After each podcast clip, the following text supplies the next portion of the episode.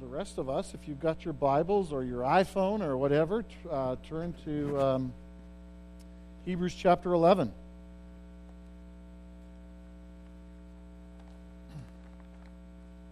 A number of years ago, um, when we were living down in Virginia, one of our relatives was not too far away, and they were involved in one of those pyramid companies. Probably heard things of that nature. And, um, and they were going to get really wealthy because they were. At least that was their plan. And you'd walk into their home, and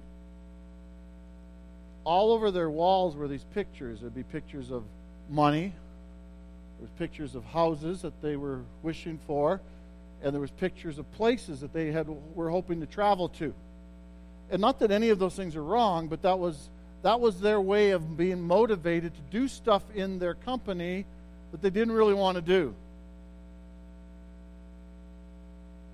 And I just share that because I think when we come to Hebrews chapter 11, there's a, there's a sense that this, this, this Hebrews 11 sits at the heart of the section of Hebrews that is the practical section.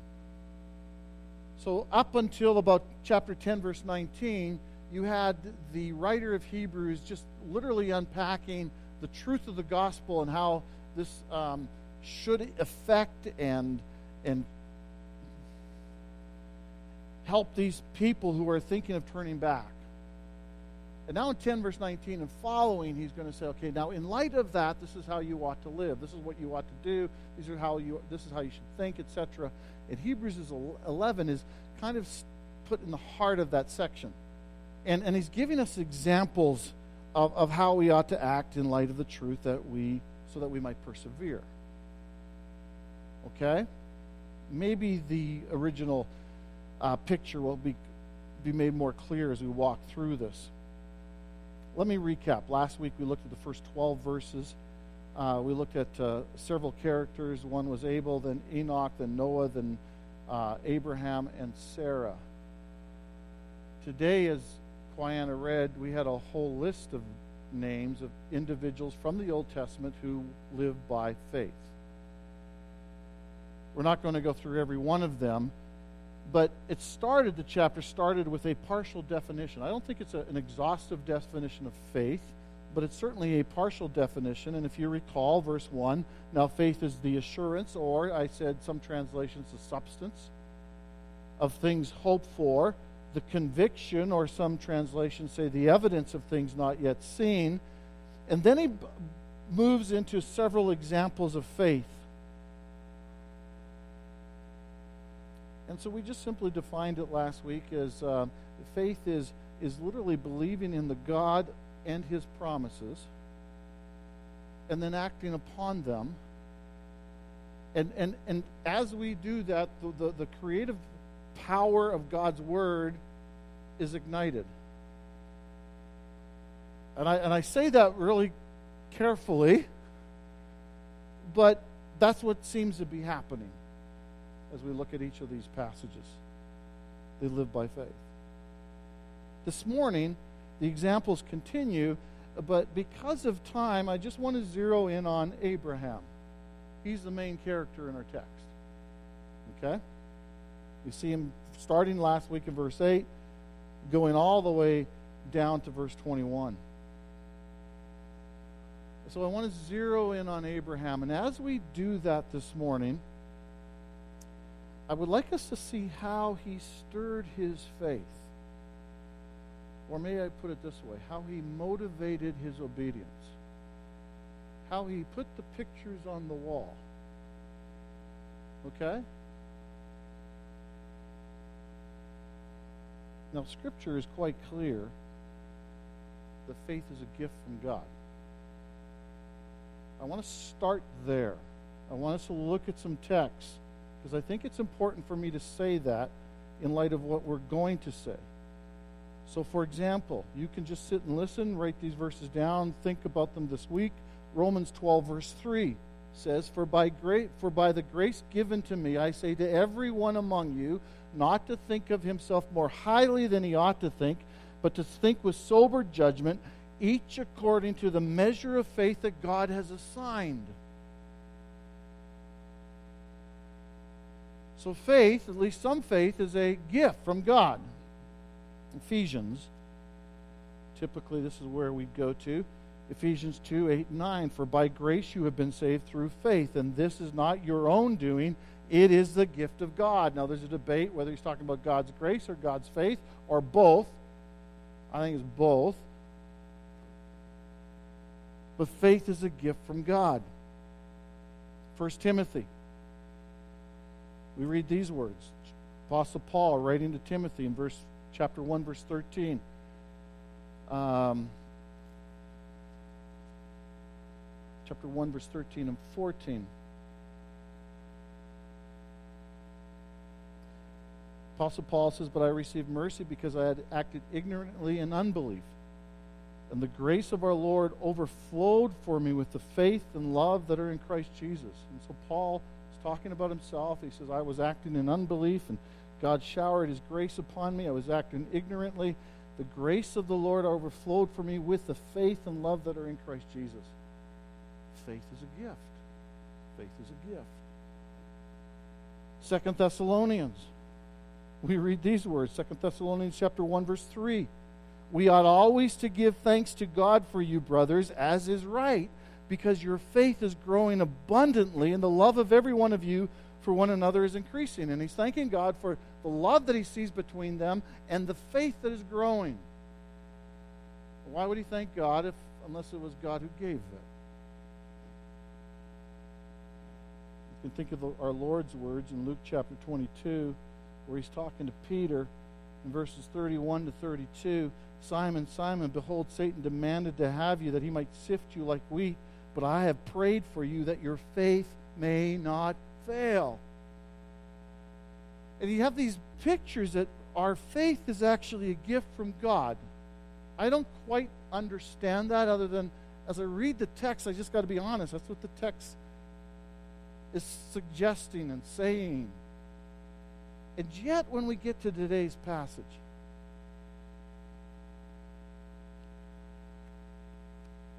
it seems that Scripture is also clear that we have a responsibility to stir up that faith or to fan it into flame. So, Monday and Tuesday morning, I guess it was Monday night, I was at a, a prayer retreat with some other pastors um, it, was, it was a good, short, kind of too short, but it was good. And that afternoon, they have a library at King's Fold, and I have the library all to myself. Somebody needs to go in there and change some of those books. That's just my opinion. But, but they have a fireplace, and I love fireplaces, wood fireplaces. And I got the fire going, and it was just roaring, but then it starts to die down. You have to stir things up, and you got to fan it into flame again. And, and I think there's something similar going on in our text today. Let's go back to Hebrews 11.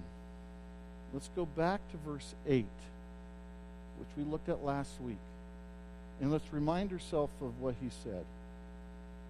By faith, Abraham obeyed when he was called to go out to a place that he was to receive as an inheritance. And he went out not knowing where he was going. So God says you're to go, doesn't tell him where he's supposed to go. What I didn't say last week that I think is important for today's message is Abraham was born in the city of Ur. You are. The city of Ur was probably the hub, the, uh, the, the powerhouse, the, the center of that day and age 2100 BC, 2000 BC, somewhere in there. Archaeologists, uh, historians uh, tell us it was, at, a conservative estimation, a city of 300,000 people. So we're talking 4,000 years ago. It was a magnificent city. It was a city of uh, great buildings. In fact, uh, uh, some would suggest that Ur is actually means uh, brick kiln, so it was a place where they could they could, it, was, it was built out of bricks and stones. It was a city that had running water. It had uh, in, in, impressive irrigation. Uh, there's signs that they had indoor plumbing. A city of incredible wealth, incredible power, lots of art. That was his home. That's where he was to leave. And we're told from the book of Hebrews, and if we go through the book of Genesis, we realize that he lived in tents, so did his son, so did his grandchildren.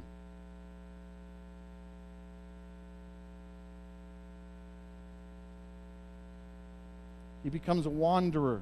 Verse 13 of our text today, he says that he acknowledged that they were strangers and exiles. If you go to verse 38, it says, Of whom the world was not worthy, wandering about in deserts and mountains and in dens and caves of the earth. He's speaking of a number of the different individuals, but Abraham would have fit in that category, a wanderer. And then last week we looked at verse 10. Verse 10 says, that he left, he was uh, living in tents with Isaac and Jacob, heirs. Then in verse 10, he says, For he was looking forward to the city that has foundations. Peter O'Brien takes that for and says, it's, you can literally say it's for this reason, or this is the how he decided to live in tents. This is how he wandered. This is how he left home. How did he do it? looking forward to, waiting expectantly. Go back to chapter 10, verse 13. We have the exact same phrase in, the, in both our language and in the Greek language. Verse 13, waiting from that time. He's talking there about Jesus, where Jesus in verse 12 offered a single sacrifice for sins. He sat down at the right hand of God, and now he's waiting expectantly until all his enemies shall be made a footstool. You think there's any doubt in Jesus' mind that that's going to happen? Let me ask that question again. Do you think there's any doubt in Jesus' mind that someday all his enemies will be at his footstool? No. He's waiting expectantly. He's, he's, he believes it's going to happen. He's waiting. There's an anxiety. There's not an anxiety in a bad way, but he can't wait. He's longing for. Same word that we see in chapter 11, verse 10, where the, we're told Abraham was looking forward to a city that has foundations. Now, as we go through Scripture, as we go through Scripture, it begins a, becomes apparent that there's different themes that run through the, the entire book. And a lot of those themes find their seeds in the early books of the Bible, in the first chapters, particularly chapter 1, 2, and 3. This idea of city, I think, starts back in Genesis chapter 1, 2, and 3 and ends on a high note in Revelation 21 and 22, where it describes the New Jerusalem, a streets paved with gold, a place where there's no more crying, no more tears, no more death, no more sorrow, none of that. But it starts, at least in seed form, already back in Genesis chapter 3. Listen here. In Genesis 3, after Adam and Eve failed, sinned, rebelled against God, however you want to put it, we're told in Revelation 3:20 in Genesis 3:24, he God drove out the man and and at the east of the garden of Eden he placed a cherubim and a flaming sword and he turned every every way to guard the way of the tree of life. And so, literally, the idea is God drove Adam and Eve out of the garden, out of the east entrance, and they were east of Eden. Next chapter, Genesis 4, really sad point. Their children, Cain and Abel. We talked about Abel last, last week. Cain gets angry, kills Abel. And God, in his punishment for Abel, says this he says in verse 12 of chapter 4 When you, Cain, work the ground, it shall no longer yield to, to you its strength. You shall be a fugitive and a wanderer on the earth. And so he says to Cain, You're going to be a wanderer. He then says, if you go down to verse 16, then Cain went away from the presence of the Lord and settled in the land of Nod, east of Eden. Same expression. Out of the presence of God, east of Eden. He's a wanderer. And then the very next verse, chapter 4, verse 17 Cain knew his wife, and she conceived and bore Enoch. When he built a city, he called the name of the city after the name of his son, Enoch. Enoch means place.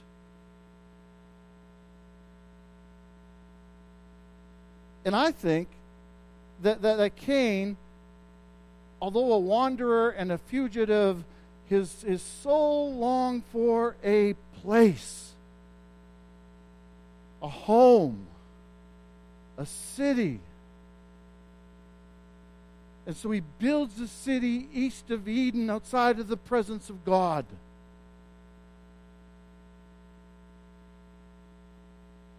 Genesis chapter 12, then, we're introduced to Abram.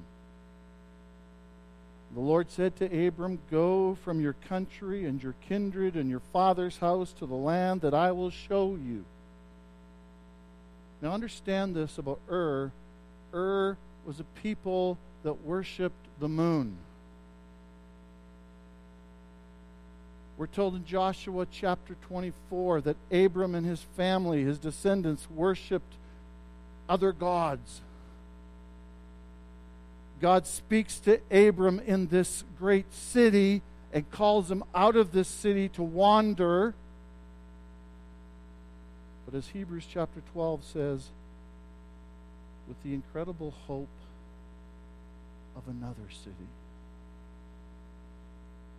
A city that has a foundation, has an architect, whose God whose, whose architect is none other than God. And I think as we look at the book of Hebrews, at, at this little section, our, our, writer is telling us that, that, the, the, that, that as Abram goes, he has this picture, maybe not on the wall of his tent, but tattooed to his soul.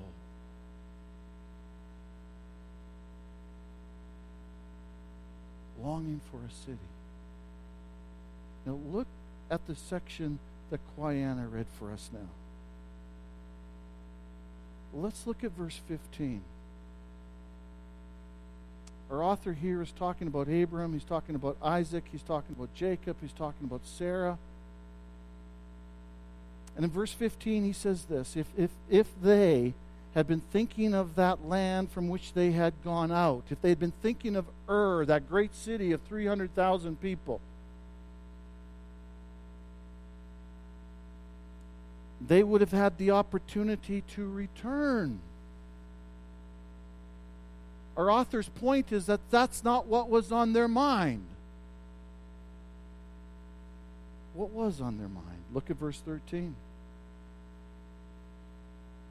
these, Abram and Sarah, they all died in faith, not having received the things promised, but having seen them and greeted them from afar, and having acknowledged that they were strangers and exiles on the earth. What was on their mind? They acknowledged that they were exiles, strangers, that this was not their home, that they were wandering east of Eden and they were longing for a better place.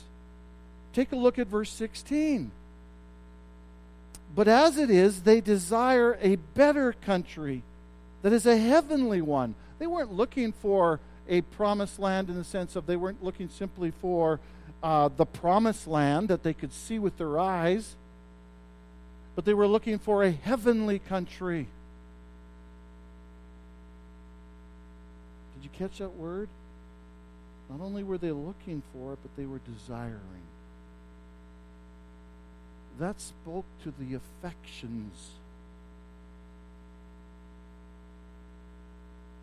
So on the wall of their tent was not was not a stack of money, and it was not a, a, a, a beautiful home and a big nice car, and and it wasn't those things. on the wall of their tent, or probably more importantly on, the, on their mind and on their heart, was tattooed this place where God is. This city, this country, this heavenly place, and that's what they long for. Our author was saying what drove Abraham to obey God was this longing for a better place.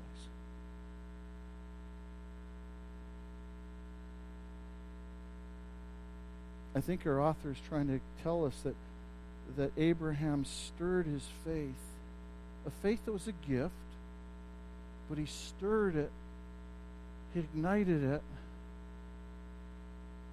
he, he allowed it to, to, to grow and flourish by what he was thinking and what he was desiring. Let me ask you a question.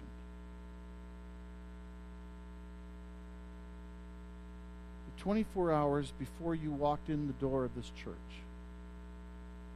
Just stop and think about those 24 hours.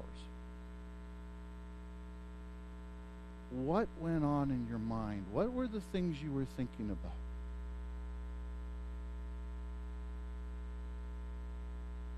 What were the things you were dreaming about, longing for? What were they? In the last 24 hours, can you actually put your finger on a moment and a time and say, you know what? There was this moment I was just like, I couldn't wait to be in the presence of my God. I long to be with Him. Or was on the pictures of the wall of your tent, was it things such as, oh, I can't wait to have that. Oh, if I only could have this. If this, this would make me happy. Isn't that how our world works? Isn't that how advertising works? It makes it, it wants us to think about things, whether it's money or sex or whatever. It wants us to long after the things of Eden. But, but, but Abraham, he, he longed, he desired, he thought about. Well, I mean, that's what the text is saying. A better country, a heavenly one.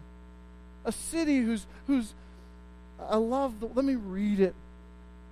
A city that has foundations, whose designer and builder is God. And so as you stop and you go, my last 24 hours, if there was a moment, a time, praise God. My question then is, whether there was or there wasn't, my, my next question is, what will you do in the next 24 hours?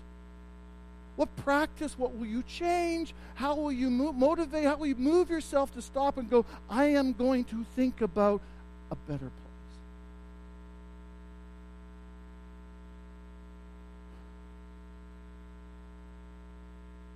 If you call yourself a believer, a follower of Christ, if you call yourself a person of faith,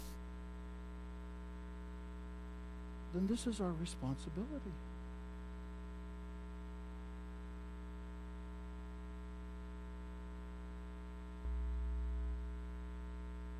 Sim- pretty simple.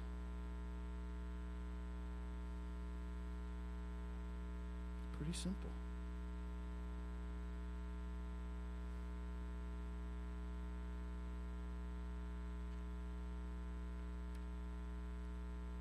Jesus. I'm going to cheat a little bit, and Matt's going to pick up in chapter 12, Lord willing, next week. I'm going to peek a little bit over there because Look at verse 2 of chapter 12. Looking to Jesus, the founder and perfecter of our faith, who for the joy that was set before him endured the cross, despising the shame, and is seated at the right hand of the throne of God. How did Jesus endure the cross?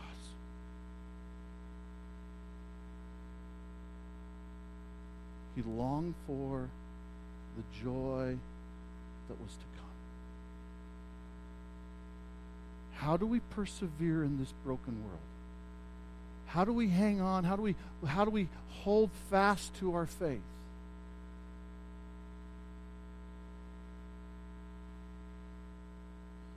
We long for, we desire, we think about a heavenly city.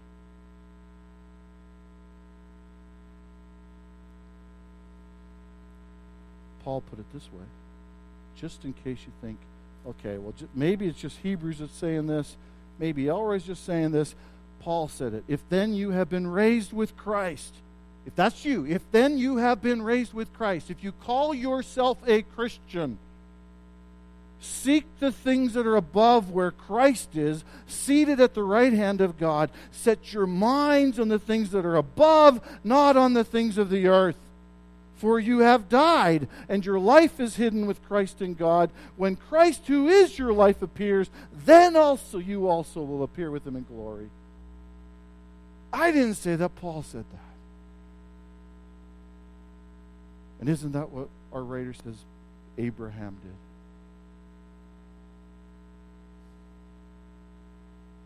What will you do differently tomorrow? How will you reorder your day? How will you change your practices so that this becomes reality in your life? Now, very quickly, let me just leave you with one other thought. There's so much left in this text that we're not going to be able to do justice to, but one other thought, and I hope it will warm your heart, your affections. But but did you notice that list when Quiana was reading in verse 32? And what more shall I say? For time would fail me to tell of Gideon. He sounds like Elroy. He's, he's got this sermon. He's got about 27 more sermons, and he's got no more time. For time would fail to tell me of Gideon and Barak and Samson and Jephthah and David and Samuel and the prophets. Who were these guys? Gideon? Oh, he believed God, but if you remember the story, he had incredible fear. God, I think, uh, graciously and maybe maybe with a little bit of laughter said called him mighty warrior as he was hiding I like Gideon because he sounds like more like Elroy. Then there's David. He believed in God. He he by faith, we're told. Albeit, don't we recall him being a murderer and an adulterer?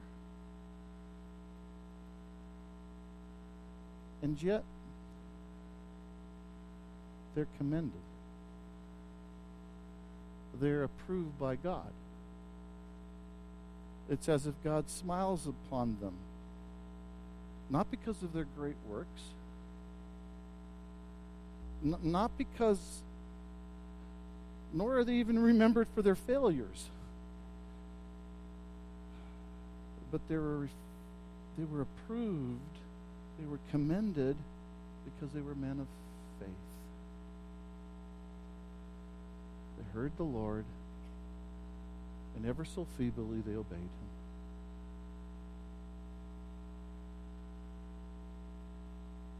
And I think that's how we come to the table today.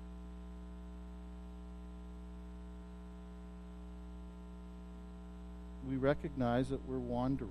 We recognize that we're sinners. We've fallen short. We recognize that we are foreigners and we actually long for a greater city.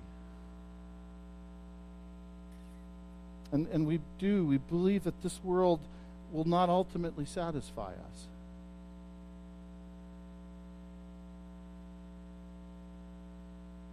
What we believe will really satisfy us is Jesus, the bread of life. As we come to the table this morning, we come here by faith. We say, Lord, I'm not good enough to get to heaven.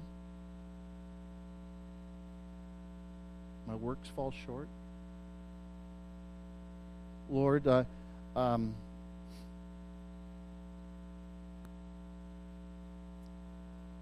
want to go to heaven. I want to be in your presence. I want to know you. And I can only get there through you. And when we come to the table and we take of the bread, we go, I like the stuff of this world, but I know that ain't going to satisfy. Forget my language. Forgive my language. But Jesus, only you will. You're the bread of life. And so as we wander here to the east of Eden, do we long for? Do we think about? Do we, by faith, believe that there's only one city to strive for? Let's pray. Lord, I love you. But I understand that my love for you falls short because I can I can think of huge sections of my days, my weeks where my longing for you is not what it ought to be. My thinking upon you is not where it should be at. My desire for the things of heaven are so shallow. And so, Lord, would you graciously forgive me, forgive us? Father, I pray that even as we come to the table, that we would come by faith and go, and just again be reminded that only you will satisfy us. May we be men and women like Abram and Sarah who are commended and approved by you because of our faith in you. In the name of Jesus we pray.